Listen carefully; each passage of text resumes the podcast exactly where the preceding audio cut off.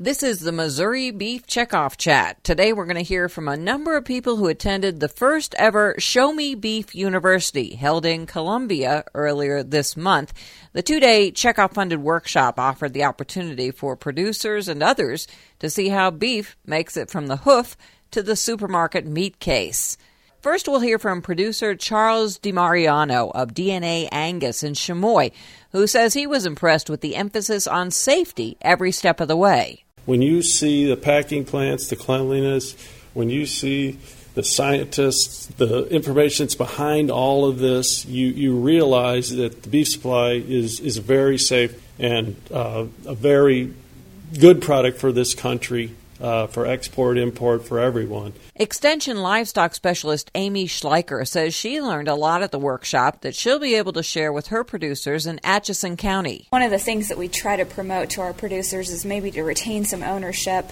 Uh, get some idea of the quality of the cattle that they're producing, um, you know, make management decisions from there. And so I think this fits in really well with um, you know, looking beyond that wean calf that's sold at the sale barn and really getting into the quality side of beef and thinking about consumers and and the product that you're really trying to produce, not just that wean calf, but you know that that steak that ends up on somebody's plate, you know, at the restaurant or, or on their kitchen table.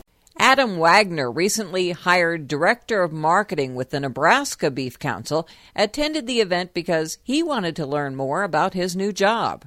Having that opportunity to see you know some of the meat cutting demonstrations was was great because uh, it allows me to better understand you know how these cuts are, are coming to market and, and and how to better market those to the consumer.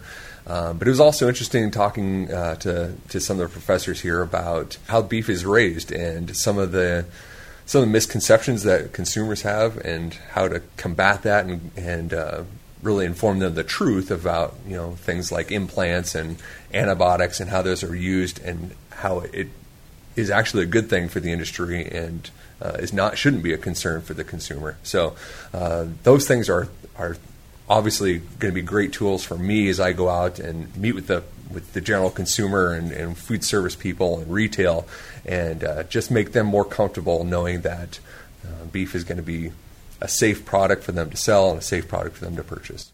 The workshop even generated some international interest.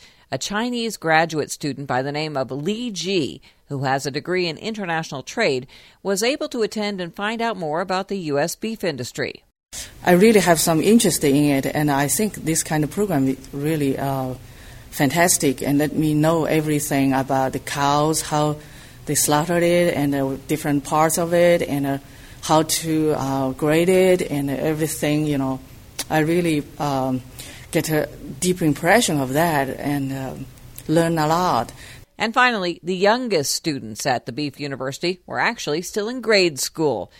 And Missouri Beef Industry Council Executive Director John Kleiboeker talked to them about their experience. My name is Jared Alexander Royer, and I live in Columbia. I'm 12 years old. Was there anything that you learned that maybe you just had never thought about before? Mm, I had never thought about implants. Can you tell us what an implant is? An implant is a device you put in a cow's ear to to raise its value and so forth. But if you use the wrong kind of implant, you can accidentally lower a cow's value. I'm Donald William Kleiboeker, and I live in California, Missouri, and I'm 10 years old. Donald, how about you? What sparked your interest? Chef Jet. He made a uh, flat iron steak and um, round steak. Then afterwards, we had a taste test for dinner, and we got to have two steaks, and whichever one like was choice would have higher quality grades, or and uh, the one that was select would be have lower quality grades. And usually, the choice got uh, people like the best. I am Dallas Jacob Kleiboeker. I live in California, Missouri, and I am 10 years old. Um, the slaughtering process caught my interest the most. What was interesting about that to you? The the way that they cut the beef steers in half. And by the way, actually, all of the interviews that were used in this week's Checkoff Chat were done by John Kleiboeker on his iPhone, which is pretty impressive. He's learning to be a Missouri farm broadcaster. And that's Checkoff Chat for this week. I'm Cindy Zimmerman reporting.